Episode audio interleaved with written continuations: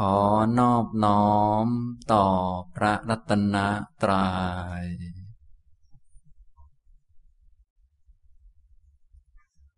สวัสดีครับท่านผู้สนใจในธรรมะทุกท่าน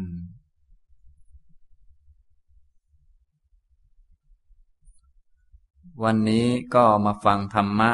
ในหัวข้อ ความเข้าใจเรื่องกรรมตอนที่ 26 นะครับ สำหรับการบรรยายในหัวข้อนี้ ผมก็เน้น บรรยายธรรมะให้ท่านทั้งหลายได้มีความรู้ความเข้าใจที่ถูกต้อง เกี่ยวกับเรื่องกรรม เกี่ยวกับเรื่อง สัมมาทิฏฐิในขั้นพื้นฐานก็คือความเข้าใจ เรื่องเหตุเรื่องผล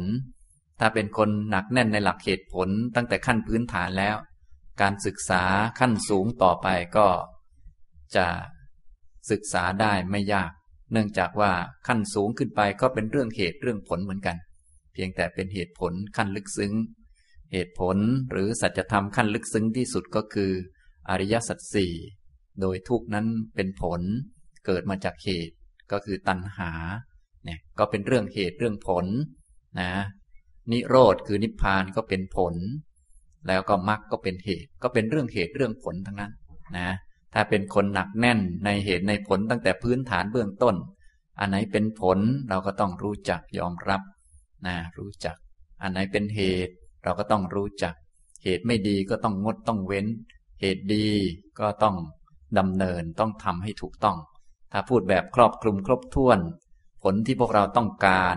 ก็คือพระนิพพาน ความพ้นทุกข์ดับทุกข์ ความปล่อยความวาง อันนี้ก็คือสิ่งที่ พวกเราต้องการ อันนี้พูดแบบสูงสุดไปเลยนะ ทางเดินหรือเหตุที่จะทำให้ถึงความปล่อยความวาง ความหลุดพ้น ความสะดวกสบาย จนเข้าถึงความหมดทุกข์ ก็คืออริยมรรคอันประกอบไปด้วยองค์ 8 ประการ มีสัมมาทิฏฐิเป็นตัวนำทีนี้สัมมาทิฏฐิมีอยู่สองระดับสองขั้น ความเข้าใจเรื่องกรรมนี้เป็นขั้นต้นนะขั้นสูงก็คือเข้าใจอริยสัจสี่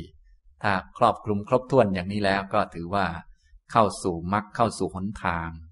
ก็แน่นอนว่าจะถึงการบรรลุธรรมหรือหมดทุกข์ไปในที่สุดนะฉะนั้นที่ผมบรรยายก็เน้นให้ท่านทั้งหลายได้ใช้ชีวิตอย่างถูกต้องเหมาะสม จะได้งดเว้นความชั่ว เพราะความชั่วนั้นเป็นสิ่งไม่ดี ไม่ดีทั้งในภพนี้และไม่ดีทั้งในภพหน้าด้วย ถ้ารู้แล้วก็จะได้งดได้เว้น แล้วก็จะได้สร้างกุศล ใช้เวลาที่มีอยู่ให้เกิดประโยชน์ให้มากที่สุด กุศลก็คือความฉลาดความรอบรู้ความเข้าใจ พอมีความฉลาดรอบรู้เข้าใจมีสัมมาทิฏฐิ ก็จะมีความคิดที่ถูกต้อง เห็นถูกก็คิดถูกพูดถูกทำถูกดำเนินชีวิตถูกต้องไปตามลำดับนะครับ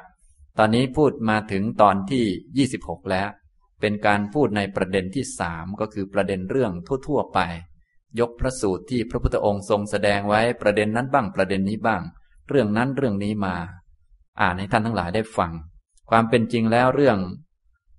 ในตอนหลังๆที่อ่านในพระสูตรก็เป็นเรื่องที่ผมได้พูดไปในตอนต้น แต่ตอนต้นนั้นพูดในแบบสรุปแบบความเข้าใจ ทีนี้ตอนหลังๆแบบอ่านพระสูตรให้ฟัง ก็เป็นแง่คิดเพิ่มเติมท่านทั้งหลายจะได้ มีความมั่นอกมั่นใจหรือว่ามีความชัดเจนยิ่งขึ้น มื่อมีความชัดเจนในใจมากขึ้น มีแสงสว่างมากขึ้น ความมืดก็หายไป เมื่อเห็นถูกความเห็นผิดก็หายไป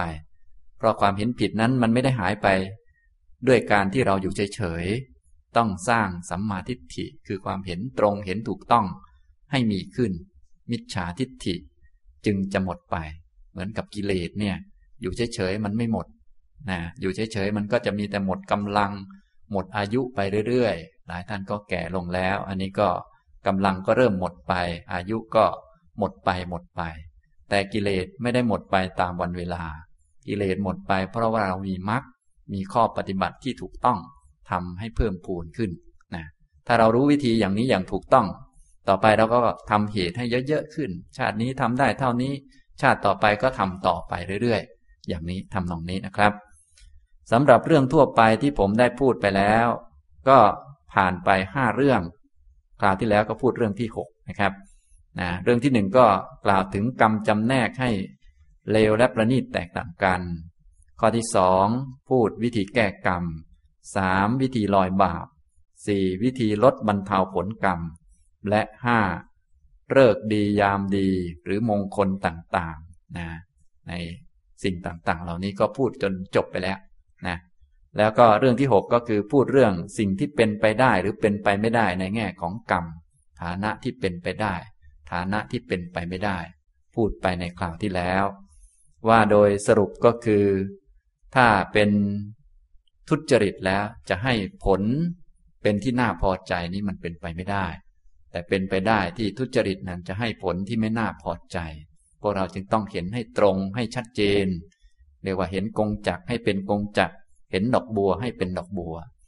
ถ้าเป็นสุจริตทั้งสามคือกายสุจริต วจีสุจริต มโนสุจริต ก็เป็นไปได้ที่จะให้ผลที่น่าปรารถนา น่าใคร่น่าพอใจนะการที่สุจริตทั้งสามประการจะให้ผลเป็นสิ่งที่ไม่น่าปรารถนา ไม่น่าใคร่ ไม่น่าพอใจ ให้ผลเป็นความทุกข์ เช่นทำความดีแล้วเป็นทุกข์อย่างนี้เป็นไปไม่ได้ แต่คนนั้นยังเห็นผิดได้ เช่นบางคนพยายามเป็นคนดี แต่ได้รับความทุกข์โดนด่าเป็นต้นก็เอามาปนกัน นึกว่าที่โดนด่าเป็นเพราะการทำกรรมดี อย่างนี้เรียกว่า แยกเขตและผลไม่ออก พอแยกเขตและผลไม่ออกก็อาจจะหมดกำลังใจในการสร้างคุณงามความดี อย่างนี้ก็มีปัญหาได้ ตัวมิจฉาทิฏฐิก็เลยเป็นตัวที่มีโทษหนักกว่าเขาเลย เพราะบางคนทำชั่วแต่ได้รับคำชม ก็อาจจะนึกว่า โอ้นี่นี่นี่ เราทำชั่วแล้วมั่งเลยได้รับคำชมเลยชั่วหนักกว่าเดิมก็มี อย่างนี้เป็นต้น บางคนทำดีแล้ว ได้รับความทุกข์ประการต่างๆนะ เพราะการเป็นคนดีนี่บางทีก็ลำบากนะยิ่งพยายามเป็นคนมีศีลเอ่ยอะไรเอ่ยบางทีเพื่อนก็ไม่คบบ้างอะไรบ้าง เสียเพื่อนบ้าง หรือโดนด่าอย่างนั้นอย่างนี้นะอันนี้ก็ต้องเป็นคนมั่นคงในความดี จะเอาโลกมาเป็นตัวตัดสิน หรือเอาความเห็นผิดของคน มาเป็น ตัวตัดสินนี้ไม่ได้นะความดีมันก็ต้องเป็นความดีและต้องให้ผลเป็นความสุข ให้ผลเป็นสิ่งที่น่าปรารถนา น่าใคร่น่าพอใจ แต่ที่เราได้รับสิ่งที่ไม่น่าพอใจนี้ต้องเป็นผลของทุจริต เป็นผลของกายทุจริต วจีทุจริต มโนทุจริตอย่างนี้นะฉะนั้นความเห็นถูกนี่จึงสำคัญมาก จะทำให้เราละสิ่งที่ควรละนะพวกกิเลสทุจริตต่างๆ เป็นของควรละ เพราะมันมีโทษทั้งในภพนี้และภพหน้า ของมันไม่ดีมันเป็นของควรละ ของที่ควรเจริญก็คือบุญกุศลต่างๆนะครับ วันนี้ก็จะอ่านข้อธรรมะที่พระพุทธองค์ได้ทรงแสดงไว้ให้ ท่านทั้งหลายได้ฟังต่อเนื่องจากกล่าวที่แล้ว ก็เป็นเรื่องสิ่งที่เป็นไปได้เป็นไปไม่ได้เหมือนกันนะครับ ในคำพีอังคุตรนิกายเอกกนิบาตข้อ 293 พระผู้มีพระภาคตรัสว่า เป็นไปไม่ได้เลยที่บุคคลผู้ประกอบ กายสุจริต หลังจากตายไปแล้วจะไปเกิดใน อบาย ทุกขติ วินิบาตนรก เพราะความประกอบกายสุจริตเป็นเหตุเป็นปัจจัย แต่เป็นไปได้ที่บุคคล ผู้ประกอบกายสุจริต หลังจากตายแล้วจะไปเกิดในสุขติโลกสวรรค์ เพราะประกอบกายสุจริตเป็นปัจจัย ข้อ 294 เป็นไปไม่ได้เลยที่บุคคลผู้ประกอบ วจีสุจริต หลังจากตายแล้วจะไปเกิดใน อบายทุคติ วินิบาตนรก เพราะประกอบมโน เพราะประกอบวจีสุจริตเป็นปัจจัย แต่เป็นไปได้ที่บุคคลผู้ประกอบ วจีสุจริต หลังจากตายแล้วจะไปเกิดใน สุคติโลกสวรรค์ เพราะประกอบวจีสุจริตเป็นเหตุเป็นปัจจัย ข้อ 295 เป็นไปไม่ได้เลยที่บุคคล ผู้ประกอบมโนสุจริต หลังจากตายแล้วจะไปเกิดในอบาย ทุคติ วินิบาตนรก เพราะประกอบมโนสุจริตเป็นปัจจัย แต่เป็นไปได้ที่บุคคลผู้ประกอบมโนสุจริต หลังจากตายแล้วจะไปเกิดในสุคติโลกสวรรค์ เพราะประกอบมโนสุจริตเป็นเหตุเป็นปัจจัยนะตัวนี้ก็เป็นเรื่องสิ่งที่เป็นไปได้เป็นไปไม่ได้ของสุจริตสามประการอีก เรื่องหนึ่งก็คือเรื่องหลังจากตายไปแล้ว ผู้ที่ทำกายสุจริต วจีสุจริต มโนสุจริตนั้น เป็นไปไม่ได้ที่เขาจะไปเกิดในอบายทุคติ วินิบาตนรก เพราะสุจริตเป็นปัจจัยนะแต่เป็นไปได้ที่เขาจะไปเกิดสุขติโลกสวรรค์นะคำพูดของคนหรือความเห็นของคนจึงไม่ใช่ประเด็น ประเด็นคือเรื่องของกรรมนี่แหละเป็นหลักนะครับ อย่างนี้ ฉะนั้นถ้าเรามีความเห็นตรงเห็นถูกต้องมีความมั่นใจเรื่องกรรม เรื่องผลของกรรม จึงจะทำให้เป็นผู้หนักแน่นในหลักเหตุและผล ผมจะอ่านพระสูตรหนึ่งให้ฟัง ในคำพีสังยุตตนิกายสลายตนะวัคอสิพันธกะปุตตสูตร ข้อ 358 สมัยหนึ่ง พระผู้มีพระภาคประทับอยู่ณปาวาริกัมพวัน เขตเมืองนาลันทา ครั้งนั้นผู้ใหญ่บ้านชื่ออสิพันธกะบุตร เข้าไปเฝ้าพระผู้มีพระภาคถึงที่ประทับ ถวายอภิวาทแล้วนั่งณที่สมควร ได้ทูลถามพระผู้มีพระภาคดังนี้ว่า ข้าแต่พระองค์ผู้เจริญ พวกพราหมณ์ ชาวปัจฉาภูมิ มีคนโทน้ำติดตัว ประดับพวงมาลัยสาหร่าย อาบน้ำทุกเช้าเย็นบำเรอไฟ พราหมณ์เหล่านั้นชื่อว่าทำสัตว์ที่ตายแล้วให้ฟื้น ให้รู้ชอบ ให้ขึ้นสวรรค์ ข้าแต่พระองค์ผู้เจริญ พระผู้มีพระภาคอรหันตสัมมาสัมพุทธเจ้า สามารถจะทำสัตว์โลกทั้งหมด หลังจากตายแล้วให้ไปเกิดในสุคติโลกสวรรค์ได้หรือ พระผู้มีพระภาคตรัสตอบว่า ผู้ใหญ่บ้าน ถ้าเช่นนั้นเราจักย้อนถามในปัญหาข้อนี้ ท่านพึงตอบตามสมควร ท่านเข้าใจความข้อนั้นว่าอย่างไร บุรุษในโลกนี้เป็นผู้ฆ่าสัตว์ ลักทรัพย์ ประพฤติผิดในกาม พูดเท็จ พูดส่อเสียด พูดคำหยาบ พูดเพ้อเจ้อ เพ่งเล็งอยากได้ของเขา มีจิตพยาบาท เป็นมิจฉาทิฏฐิ หมู่มหาชนพึงมาประชุมกัน แล้วสวดอ้อนวอน สวดสรรเสริญ ประนมมือเดินเวียนรอบบุรุษนั้นว่า ขอบุรุษนี้หลังจากตายแล้ว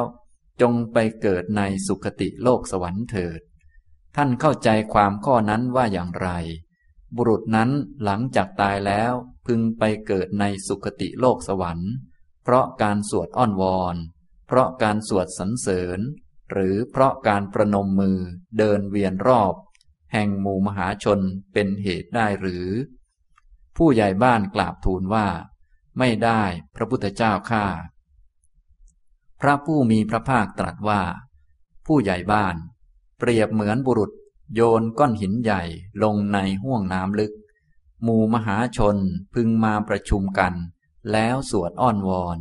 สวดสรรเสริญ ประนมมือเดินเวียนรอบก้อนหินใหญ่นั้นว่าโผล่ขึ้นเถิด พ่อก้อนหินใหญ่ ลอยขึ้นเถิด พ่อก้อนหินใหญ่ ขึ้นบกเถิด พ่อก้อนหินใหญ่ ท่านเข้าใจความข้อนั้นว่าอย่างไร ก้อนหินใหญ่นั้นพึงโผล่ขึ้น ลอยขึ้น หรือขึ้นบก เพราะการสวดอ้อนวอน เพราะการสวดสรรเสริญ หรือเพราะการประนมมือ เดินเวียนรอบ แห่งหมู่มหาชนเป็นเหตุได้หรือ ผู้ใหญ่บ้านกราบทูลว่า ไม่ได้พระพุทธเจ้าข้าพระผู้มีพระภาคตรัสว่า ผู้ใหญ่บ้าน อุปมานั้นฉันใด อุปไมยก็ฉันนั้นเหมือนกัน บุรุษใดเป็นผู้ฆ่าสัตว์ ลักทรัพย์ ประพฤติผิดในกาม พูดเท็จ พูดส่อเสียด พูดคำหยาบ พูดเพ้อเจ้อ เพ่งเล็งอยากได้ของเขา มีจิตพยาบาท เป็นมิจฉาทิฏฐิ หมู่มหาชนพึงมาประชุม แล้วสวดอ้อนวอน สวดสรรเสริญ ประนมมือเดินเวียนรอบบุรุษนั้นว่า ขอบุรุษนี้หลังจากตายแล้ว จงไปเกิดในสุคติโลกสวรรค์เถิด ก็จริง ถึงกระนั้น บุรุษนั้นหลังจากตายไปแล้วพึงไปเกิดในอบาย ทุกขติ วินิบาตนรก ท่านเข้าใจความข้อนั้นว่าอย่างไร บุรุษในโลกนี้เว้นขาดจากการฆ่าสัตว์ เว้นขาดจากการลักทรัพย์ เว้นขาดจากการประพฤติผิดในกาม เว้นขาดจากการพูดเท็จ เว้นขาดจากการพูดส่อเสียด เว้นขาดจากการพูดคำหยาบ และเว้นขาดจากการพูดเพ้อเจ้อ ไม่เพ่งเล็งอยากได้ของเขา ไม่มีจิตพยาบาท เป็นสัมมาทิฏฐิ หมู่มหาชนพึงมาประชุมกันแล้วสวดอ้อนวอน สวดสรรเสริญ ประนมมือเดินเวียนรอบบุรุษนั้นว่า ขอบุรุษนี้หลังจากตายแล้ว จงไปเกิดในอบาย ทุกขติ วินิบาตนรกเถิด ท่านเข้าใจความข้อนั้นว่าอย่างไร บุรุษนั้นหลังจากตายแล้ว พึงไปเกิดในอบาย ทุกขติ วินิบาตนรก เพราะการสวดอ้อนวอน เพราะการสวดสรรเสริญ หรือเพราะการประนมมือเดินเวียนรอบแห่งหมู่มหาชนเป็นเหตุได้หรือ ผู้ใหญ่บ้านกราบทูลว่า ไม่ได้พระพุทธเจ้าข้าพระผู้มีพระภาคตรัสว่า ผู้ใหญ่บ้าน เปรียบเหมือนบุรุษดำลงในห้วงน้ำอันลึก แล้วทุบหม้อเนยใสหรือหม้อน้ำมัน ก้อนกรวดหรือกระเบื้องหม้อนั้น พึงจมลงในห้วงน้ำนั้น ส่วนเนยใสหรือน้ำมันในหม้อนั้นพึงลอยขึ้น หมู่มหาชนพึงมาประชุมกัน แล้วสวดอ้อนวอน สวดสรรเสริญ ประนมมือเดินเวียนรอบเนยใส หรือน้ำมันนั้นว่าดำลงเถิด พ่อเนยใสและน้ำมัน จมลงเถิด พ่อเนยใสและน้ำมัน ดิ่งลงข้างล่างเถิด พ่อเนยใสและน้ำมัน ท่านเข้าใจความข้อนั้นว่าอย่างไร เนยใสและน้ำมันนั้น พึงดำลง จมลง หรือดิ่งลงข้างล่าง เพราะการสวดอ้อนวอน ราะการสวดสรรเสริญ หรือเพราะการประนมมือเดินเวียนรอบแห่งหมู่มหาชนเป็นเหตุ ได้หรือ ผู้ใหญ่บ้านกราบทูลว่า ไม่ได้พระพุทธเจ้าข้าพระผู้มีพระภาคตรัสว่า ผู้ใหญ่บ้าน อุปมานั้นฉันใด อุปไมยนี้ก็ฉันนั้นเหมือนกัน บุรุษใดเว้นขาดจากการฆ่าสัตว์ เว้นขาดจากการลักทรัพย์ เว้นขาดจากการประพฤติผิดในกาม เว้นขาดจากการพูดเท็จ เว้นขาดจากการพูดส่อเสียด เว้นขาดจากการพูดคำหยาบ และเว้นขาดจากการพูดเพ้อเจ้อ ไม่เพ่งเล็งอยากได้ของเขา ไม่มีจิตพยาบาท เป็นสัมมาทิฏฐิ เมื่อหมู่มหาชน หมู่มหาชนพึงมาประชุมกันแล้วสวดอ้อนวอน สวดสรรเสริญ ประนมมือเดินเวียนรอบบุรุษนั้นว่า ขอบุรุษนี้หลังจากตายแล้ว จงไปเกิดในอบาย ทุกขติ วินิบาตนรกเถิด ก็จริง ถึงกระนั้น บุรุษนั้นหลังจากตายแล้วพึงไปเกิดในสุคติ โลกสวรรค์ เมื่อพระผู้มีพระภาคตรัสอย่างนี้แล้ว ผู้ใหญ่บ้านชื่ออสิพันธกบุตร กราบทูลว่า ข้าแต่พระองค์ผู้เจริญ ภาสิทธิ์ของพระองค์ ชัดเจนไพเราะยิ่งนัก ภาสิทธิ์ของพระองค์ชัดเจนไพเราะยิ่งนัก พระองค์ทรงประกาศธรรมะแจ่มแจ้งโดยประการต่างๆ เปรียบเหมือนบุคคลหงายของที่คว่ำเปิดของที่ปิด บอกทางแก่ผู้หลงทาง หรือตามประทีปในที่มืดด้วยตั้งใจว่า คนมีตาดีจะเห็นรูปได้ ข้าพระองค์นี้ขอถึงพระผู้มีพระภาค พร้อมทั้งพระธรรมและพระสงฆ์เป็นสารณะ ขอพระผู้มีพระภาคจงทรงจำข้าพระองค์ว่า เป็นอุบาสกผู้ถึงสารณะ ตั้งแต่วันนี้เป็นต้นไป จนตลอดชีวิต อสิพันธกะอุตตสูตรที่หกจบนะครับ พระสูตรนี้อ่านให้ฟังก็เพื่อให้เห็นชัดถึง ความเป็นไปได้ความเป็นไปไม่ได้ของเรื่องกรรมนั่นเองนะไม่เกี่ยวกับเรื่องว่า ใครจะสวดมนต์อ้อนวอนสรรเสริญหรือประนมมือเดินเวียนรอบให้เป็นอย่างนั้นอย่างนี้ แต่มันเป็นไปตามกรรม โดยเรื่องนี้เกี่ยวกับผู้ใหญ่บ้านชื่อว่าอาสิพันธกบุตรได้มาถามพระพุทธเจ้า ว่ามีพวกพราหมณ์กลุ่มหนึ่งที่เป็นนักทำพิธีต่างๆ เนี่ย เขาบอกว่าเขาสามารถที่จะช่วยให้ผู้ตายนั้นทำพิธีนั้นบ้างพิธีนั้นบ้าง ช่วยส่งวิญญาณของผู้ตายให้ไปสุคติโลกสวรรค์ได้ เขาว่ากันอย่างนั้น ซึ่งพวกเราโดยมากก็ห่วงใยญาติพี่น้องเมื่อตายไปก็พากันทำพิธีนั้นพิธีนี้ส่งดวงวิญญาณให้ไปสู่สุคติโลกสวรรค์กันนะซึ่งก็มีกันทำมากมายในเมืองไทยเรา มีเยอะแยะทำบุญให้บ้างนะทำบุญ เจ็ดวันสิบห้าวันร้อยวันทำบุญรายปีบ้างอะไรบ้างก็มีทำกันเยอะแยะมากมาย ก็ด้วยหวังอย่างนี้ทั้งนั้นนะความหวังอย่างนี้ล้วนเป็นความหวังที่เปล่าประโยชน์ แล้วก็ไม่เป็นความจริงด้วย เป็นมิจฉาทิฏฐินะฉะนั้นที่เราทำทำกันอยู่เนี่ยด้วยความเห็นผิดทำให้เราทำสิ่งไร้ประโยชน์มากมายเหลือเกินเสียเงินเสียทองไม่เกิดประโยชน์ แทนที่จะเกิดประโยชน์กับตัวเราคือได้ความฉลาด ได้ความรอบรู้เข้าใจเหตุผล และเอาความฉลาดเอาบุญกุศลนี้อุทิศส่วนกุศลให้ผู้ตาย แต่อุตส่าห์ไปทำตั้งเยอะตั้งแต่เสียเงินเสียทองมากมาย เราก็ไม่ได้รับประโยชน์เพราะทำด้วยความไม่รู้เรื่องทำด้วยโมหะนั่นเองทำด้วยความไม่เข้าใจเหตุผล มันก็เป็นโมหะ มันไม่เกิดกุศลขึ้นมาไม่เกิดบุญ ถึงเราจะว่าอุทิศไปมันก็ว่าแต่ปาก แต่ใจมันไม่ได้แล้ว เพราะว่าใจของเรามันมืดมัวอยู่ อย่างนี้ แต่ถ้าทำอะไรด้วยความรู้ความเข้าใจเหตุผลใจมันก็เปิดกว้าง สะอาด รู้เหตุรู้ผลว่าอะไรเป็นอะไร ภูมิไหนรับได้ไม่ได้อย่างไรนะเราก็เข้าใจเพราะว่า ธรรมะทั้งหลายบุญมันก็อยู่ในใจของเรา บาปก็อยู่ในใจเนี่ยจะส่งไปหรือไม่ไปมันก็อยู่ในใจของเรานี่เอง อย่างนี้ทำนองนี้นะฉะนั้นพวกเราโดยมากก็ทำพิธีนู่นนี่นั่น เยอะแยะมากมาย เหมือนเราต้องการมีความสุขก็ไหว้วอนนู่นนี่นั่น แต่ก็ผลปรากฏว่าทุกคนก็ยังเป็นทุกข์อยู่นะ ส่วนเราพระอริยเจ้าท่านไม่ไหว้วอนอะไรเลย แต่ท่านทำไมเป็นสุขละ่ะอ้าวทำไมมันเป็นอย่างนั้น มันอยู่ที่กรรมต่างหาก มันไม่ได้อยู่ที่พิธีหรือความเชื่ออะไรเลย เหมือนกับการไปสวรรค์ไปอบายอะไรต่าง ๆ นี่ก็อยู่ที่กรรมนั่นเอง ฉะนั้นถ้าเรามีความเข้าใจเรื่องนี้ก็จะสะดวกในการที่จะทำสิ่งต่างๆ ให้ถูกต้อง ที่สำคัญคือไม่เสียเวลา นะ ฉะนั้นสัมมาทิฏฐินี้มีประโยชน์มากเหลือเกิน ไม่มีอะไรที่จะมีประโยชน์มากเท่านี้แล้ว เพราะว่า จะช่วยให้เราไม่ทำสิ่งที่ไม่จำเป็นทำแต่สิ่งที่จำเป็นเหมาะสม ซึ่งการจะมีสัมมาทิฏฐิได้ผมก็ได้พูดบ่อยๆ ก็คือต้องมาฟังธรรม ถ้าไม่ฟังเราไม่รู้เลยเรื่องพวกนี้ นึกว่าที่ทำมามันถูกแล้ว ถ้ามันถูกแล้วทำไมมันยังทุกข์อยู่ทำไมไม่คิดเอาทำไมมันยังงงอยู่ ถ้ามันถูกมันก็ต้องดีขึ้นดีขึ้น เลิกสงสัยมีปัญญาไม่ทุกข์สิถ้ามันถูก ถ้าที่เราทำมาทั้งหมดมันถูก ป่านนี้เราคงบรรลุไปไหนต่อไหนแล้ว เราคงได้ความสุขไปมากมายแล้ว แต่นี่ก็เห็นกันอยู่ พวกเราก็ยังงงกันอยู่ ยังวนเวียนกันอยู่ ก็แสดงว่าที่ทำมามันไม่ถูก แต่โดยทั่วไปเขามักจะ จับยึดถืออันที่ผิดอยู่ว่ามันถูกนะตัวเห็นผิดเป็นถูก อันนี้ก็คือ มิจฉาทิฏฐินะครับนะต้องเห็นผิดเป็นผิดนั่นแหละ จึงจะถูกต้อง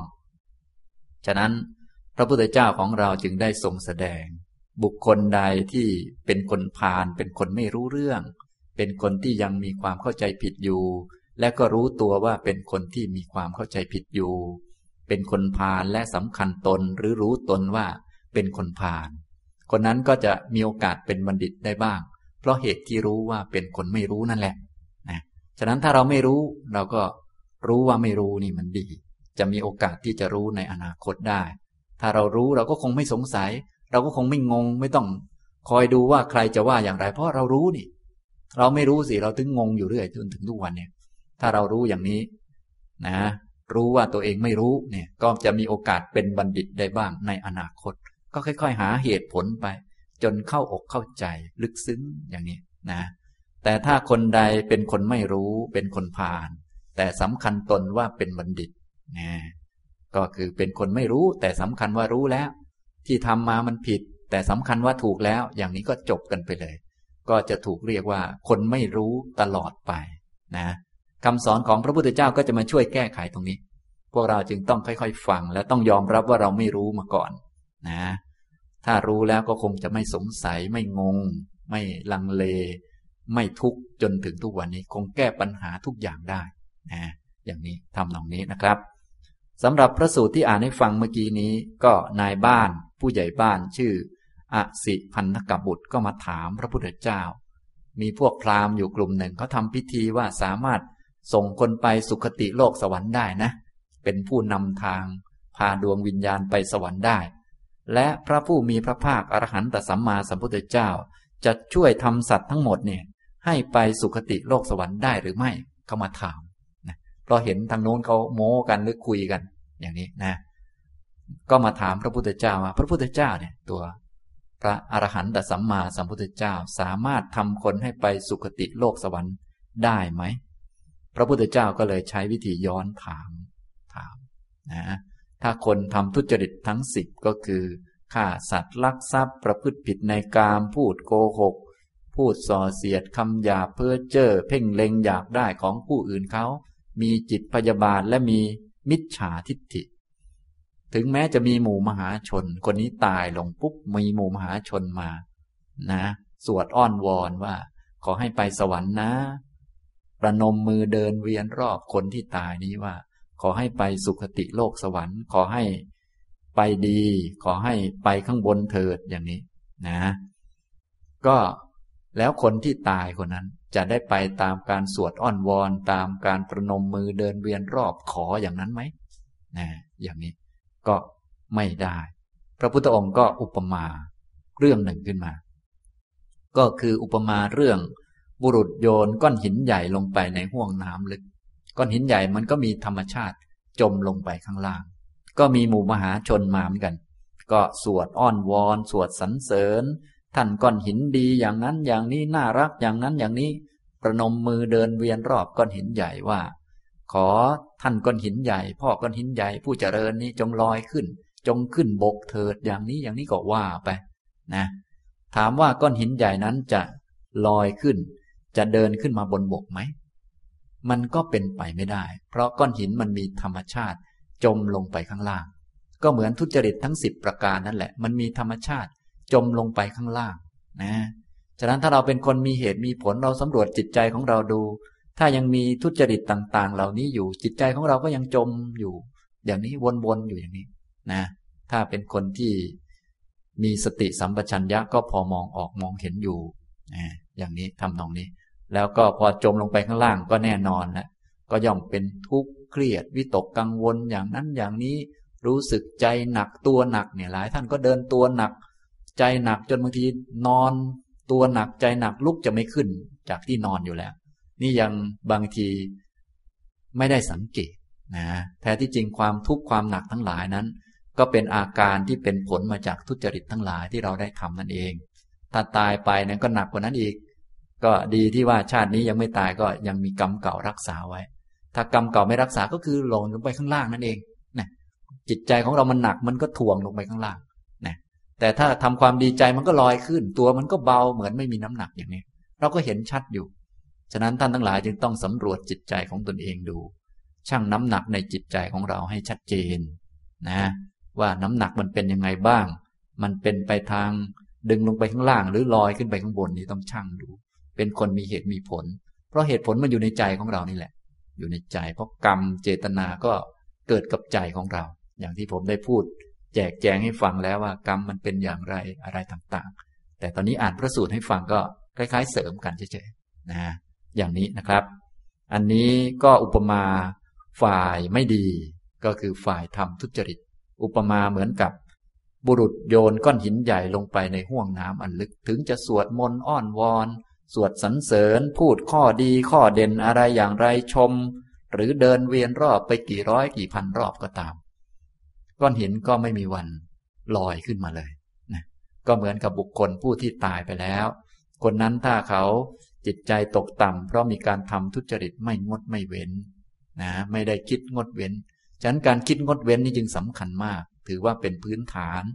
ของความเป็นมนุษย์ก็คือศีลนั่นเอง พวกเราจึงต้องมีความรู้สึกงดเว้นอย่างนี้เสมอ งดเว้นจะไม่ทำแต่ว่าแน่นอนแหละ เป็นปุถุชนมันมีกิเลส ฉะนั้นก็ยังมีโอกาสกลับไปทำได้ อันนี้เราก็จะได้เห็นโทษของกิเลสต่อไป ขนาดตั้งใจดีแล้วยัง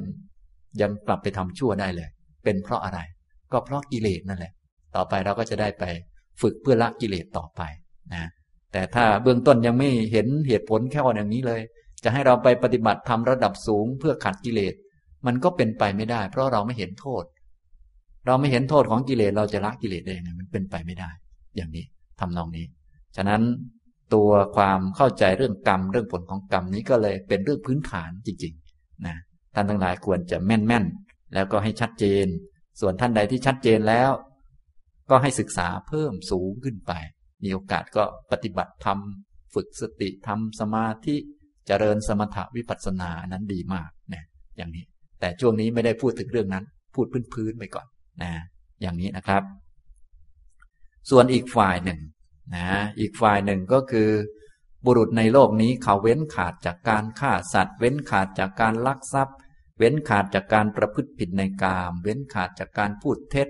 เว้นขาดจากการพูดคำส่อเสียด เว้นขาดจากการพูดหยาบ เว้นขาดจากการพูดเพ้อเจ้อ ไม่เพ่งเล็งจ้องจะเอาของใครคนอื่นเขา เป็นคนที่ไม่มีจิตพยาบาท มีแต่ความเมตตาเป็นเพื่อนเป็นมิตร และมีสัมมาทิฏฐิ นะ พอตายลงไปแล้วหมู่มหาชนจะมา สวดอ้อนวอน พูดนั่นพูดนี่หรือ เดินเวียนรอบว่าขอให้เจ้าคนตายนี้จงไปตกอบายเถอะนะนี่พูดตรงกันข้ามกับคนเมื่อกี้นี้ แต่คนนี้เขาเป็นคนดี คนดีพื้นฐานเบื้องต้นก็คือเป็นคนมีศีล ลักษณะของคนมีศีลคือมีการงดเว้น ตั้งใจที่จะไม่ทำเช่นตั้งใจว่าจะไม่ฆ่าสัตว์เลยตลอดชีวิตอย่างนี้ ฉะนั้นให้พวกเราทั้งหลาย สมาทานศีลให้ดี แล้วก็รักษาไว้มันเป็นสมบัติอันมีค่าของพวกเรานะถ้ามี ขาดตกบกพร่องไปบ้างก็ต้องตั้งใจเอาใหม่แล้วก็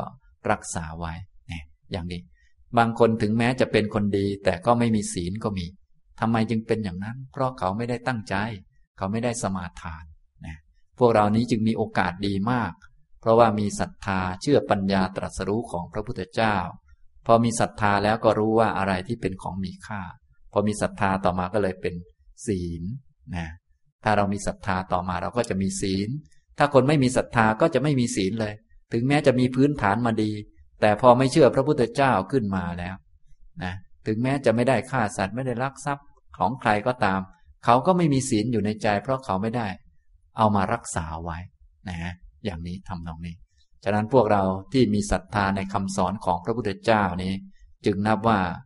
โชคดีมากจริง ๆ เราจะได้มีโอกาสมีศีลนั่นเองนะถ้ามีศีล เป็นคนที่สำรวมระมัดระวังงดเว้นจากการฆ่าสัตว์งดเว้นจากการลักทรัพย์ ในใจของเรานี่มีความรู้สึกงดเว้นอย่างนี้อยู่เสมอ อย่างนี้ก็จะเป็นผู้มีศีล และศีลก็จะพาไปสุคติโลกสวรรค์ ถ้ามีศีลสำรวมระมัดระวังดี มีความบริสุทธิ์สะอาด ใจก็จะเบาจะเบาใจได้ ใครจะด่าจะว่าอย่างไร จะว่าเราผิดอะไรอย่างไร เราก็ไม่มีวันเดือดร้อนอีกต่อไป เรียกว่าใจมันเบานะเป็นไปไม่ได้ที่ศีลจะทำให้ใจเราหนัก มันเป็นไปไม่ได้ แต่เป็นไปได้ที่ศีลคือการงดเว้นจากทุจริตประการต่างๆ เนี่ย สะอาดบริสุทธิ์จะทำให้ใจเบาสบาย ก็คือมีความสุขนั่นเองนะสุจริตเนี่ยให้ผลเป็นความสุข มันเป็นไปไม่ได้ที่สุจริตแล้ว จะให้ผลเป็นความทุกข์ทรมานมันเป็นไปไม่ได้ อย่างนี้ทำนองนี้นะอันนี้ ตอนนี้พูดในแง่การไปเกิดใหม่หลังจากที่ตายไปแล้ว คนที่เป็นผู้ทำสุจริตทั้งสิบประการเหล่านี้มีงดเว้นจากการฆ่าสัตว์เป็นต้น จนถึงเป็นคนมีสัมมาทิฏฐิ อย่างตอนนี้พวกเราก็มาฝึกสัมมาทิฏฐิกันอยู่ ก็ฟังทำอยู่เสมอฝึกสัมมาทิฏฐิเนี่ย เป็นไปไม่ได้เลยที่จะทำให้ใจเศร้าหมอง เป็นไปไม่ได้เลยที่จะทำให้มันทุกข์กว่าเดิม ยิ่งฟังก็จะยิ่งรู้สึกว่าเออมันผ่อนคลายมันสบายขึ้น และที่อันที่ยังไม่สบายไม่ได้เกิดจากอันนี้หรอก มันเกิดจากบาปเก่าๆที่ยังชำระล้างไม่หมดเท่านั้นแหละ นี่มันเป็นอย่างนั้นนะ เป็นไปไม่ได้ที่เราฟังธรรมะเป็นประจำแล้วเราจะเครียดมากกว่าเดิม มันเป็นไปไม่ได้ มันไม่มีทางเป็นไปได้ แต่เป็นไปได้ที่เมื่อชำระความเห็นผิดออกไป มีสัมมาทิฏฐิขึ้นมา นี้เป็นเป็นกุศล ก็ย่อมให้ผลเป็นความสบาย ความปลอดโปร่ง ความโล่ง ความเบา เนี่ย อย่างนี้ ก็เบาสบายก็คือ นั่นแหละนะเป็นนิมิตหมายหรือเป็นเครื่องหมาย เป็นบุพนิมิตมาก่อนว่า ชาติถัดไปเราก็จะขึ้นสูงขึ้น ถ้ากายเบาก็แสดงว่าต่อไป กายก็จะละเอียดนั่นเอง กายมันไม่หนัก ตอนนี้กายมันเป็นกายหยาบมันจะหนักหน่อยนะ อย่างนี้นะถ้าจิตใจละเอียดกายก็จะเป็นกายละเอียดเหมือนกายพวกเทพธรรมดาต่าง ๆ ที่หลายท่านก็เชื่อกันอยู่แล้วว่ามีเทวดา ซึ่งผมก็ได้พูดไปหลายครั้งแล้วอย่างนี้นะครับ อันนี้ ถ้าเป็นผู้ที่งดเว้นจากการฆ่าสัตว์เป็นต้นจนถึงเป็นผู้มีสัมมาทิฏฐิแล้ว ถึงแม้คนจะสวดอ้อนวอนหรือว่าขอให้ไปตกอบายเขาก็ไม่ตก เพราะว่าไปตามกรรมไม่ได้ไปตามคนว่า นี้สำหรับเรื่องนี้ก็มีอุปมาเหมือนกัน อุปมาเหมือนมีบุรุษคนหนึ่งดำลงไปในห้วงน้ำอันลึก ถือหม้อเนยใสหรือหม้อน้ำมันไปด้วย นะดำลงไปแล้วก็ตีหม้อให้แตก แน่นอนแหละ พวกก้อนกรวดหรือกระเบื้อง เศษหม้อก็จมลงไปข้างล่าง แต่เนยใส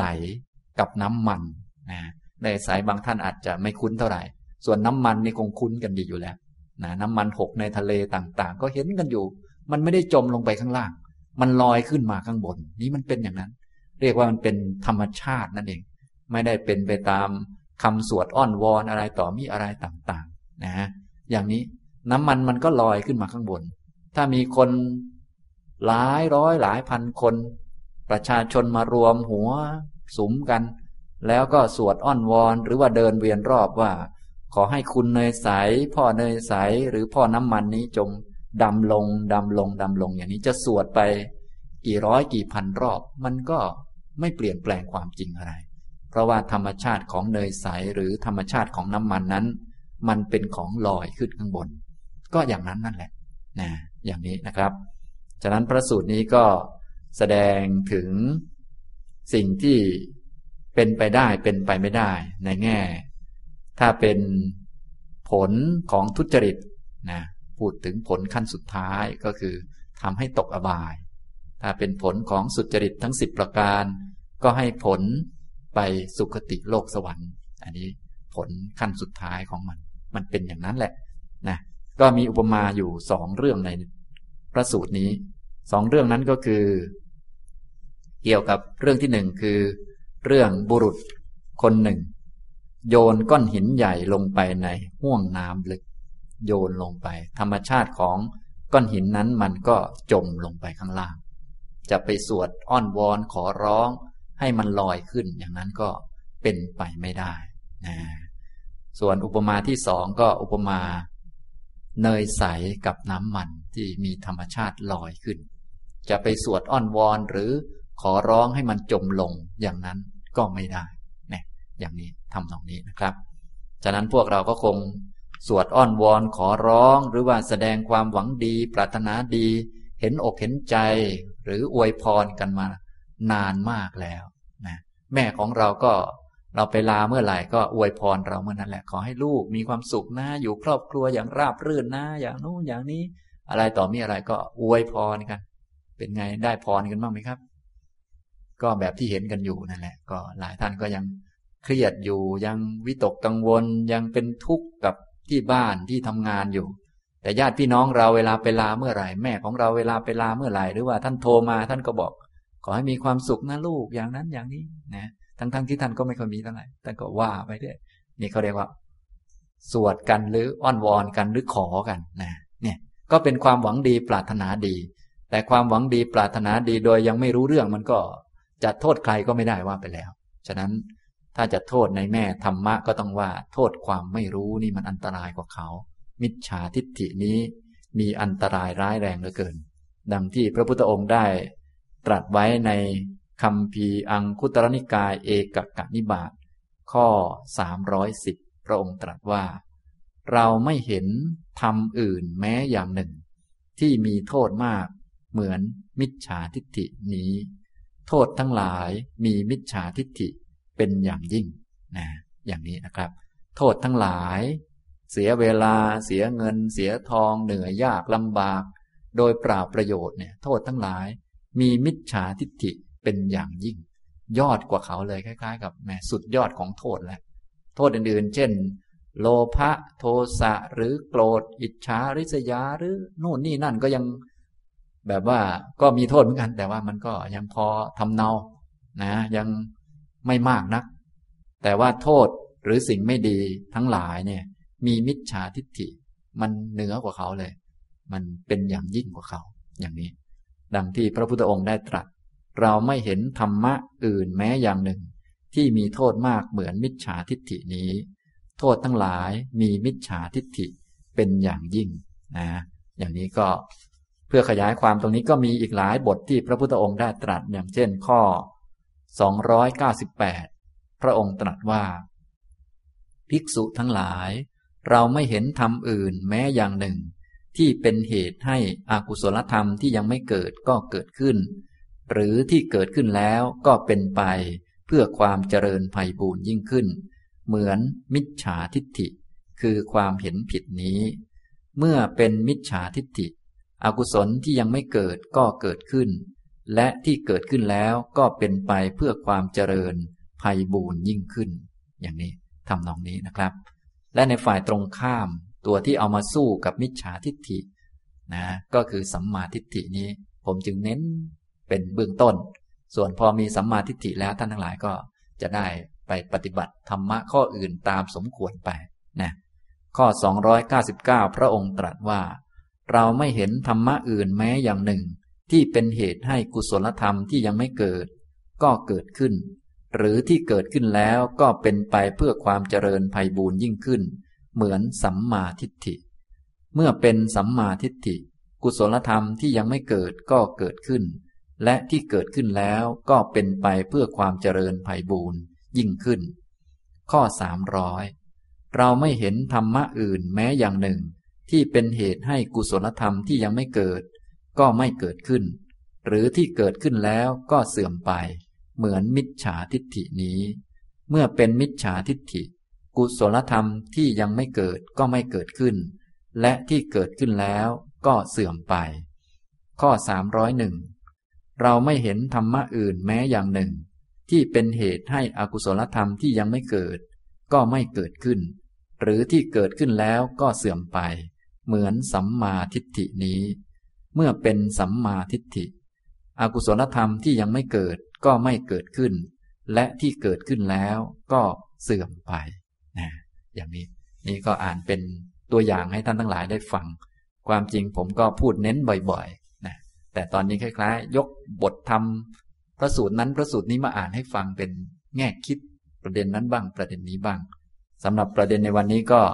สิ่งที่เป็นไปได้เป็นไปไม่ได้ของสุจริตทุจริตต่างๆนะมีทั้งเรื่องผลธรรมดาคือความสุขความทุกข์ มีทั้งผลขั้นสุดท้าย ก็คือชาติใหม่ที่จะไปเกิดนั่นนะอันไหนเป็นไปได้ไม่ได้อย่างไร ท่านทั้งหลายก็จะได้ทราบไว้ จะได้มีความมั่นคงในเรื่องกรรม เรื่องผลของกรรม จะได้มีพระรัตนตรัยเป็นสารณะ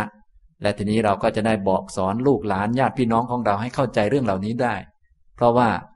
สิ่งเหล่านี้มันใกล้ชิดตัวเรามาก แล้วก็เนี่ยกับญาติพี่น้องเขาก็ทำพิธีอะไรต่อมีอะไรกันเยอะแยะ ซึ่งก็เหมือนเราสมัยก่อนที่ไม่รู้เรื่องก็ทำอย่างนั้นแหละ แต่มันไม่เกิดประโยชน์อะไรขึ้นมาแต่ตอนนี้ญาติพี่น้องเราก็ดีอะไรก็ดีก็ทำกันอยู่นี่แหละก็ แล้วจะช่วยกันยังไงเนี่ยยัง ยังงงๆอยู่เลยนะอย่างนี้ที่จะต้องช่วยกันก็คือช่วยบอกกันนี่แหละว่าอะไรมันถูกแน่นอนเนี่ย ทีนี้การจะบอกเขาได้เราต้องรู้ก่อนนะสิแล้วต้องทำให้ดูเป็นตัวอย่างก่อนว่าเนี่ยทำแบบนี้ มันปลอดโปร่งมันโล่งใจมันสบาย ไม่ต้องไปรอนั่นรอนี่มันสบายนะให้เกิดผลกับตัวเราก่อน ก็จะพูดได้ชัดเจนเรียกว่ามีตัวอย่างนั่นเองอย่างนี้นะครับ เพราะบาปก็อยู่ในใจของเรานั่นเองทุกข์ก็อยู่ในใจนะบุญก็อยู่ในใจ สุขสบายก็อยู่ในใจ อบายเนี่ยก็คือสิ่งกดท่วงจิตใจของเราให้มันลงไปข้างล่างนะทำให้กายหนักลุกไม่ค่อยขึ้นเราก็เห็นอยู่ เวลาโกรธเวลาที่เป็นกิเลสแรงๆเนี่ยเครียดแรงๆโกรธใครแรงๆบางคนนี่ ล้มลงไปเลยก็อย่างนี้ก็เห็นชัดอยู่ว่านั่นน่ะถ้าตายตอนนั้นมันจะไปทางไหนล่ะนี่มันขนาดนั้นนะเราก็เห็นชัดอยู่นะ ถ้าเป็นบุญกุศลมันก็เหมือนจะลอยได้ แต่ดูชีวิตของพวกเราระหว่าง หนักๆกับเบาๆอันไหนเยอะกว่า ลองชั่งตวงดู บางท่านเนี่ยกว่าจะเบาทีหนึ่งนู่น เป็นปีๆค่อยเบาทีหนึ่งนะส่วนนอกนั้นหนักตลอดเลย ยิ่งมาทำงานยิ่งหนักตลอดวันดีไม่ตายที่ทำงานว่ากันนะถ้าตายแถวนี้สงสัยไปไหนยังไม่ทราบเลยฉะนั้นต้องเบาๆเยอะๆหน่อยนะไปที่ทำงานก็เบาๆอยู่ที่บ้านก็เบาๆสบาย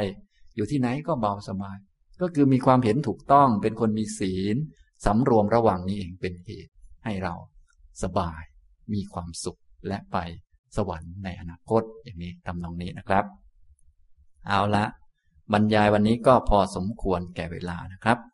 ในตอนท้ายก็ขอให้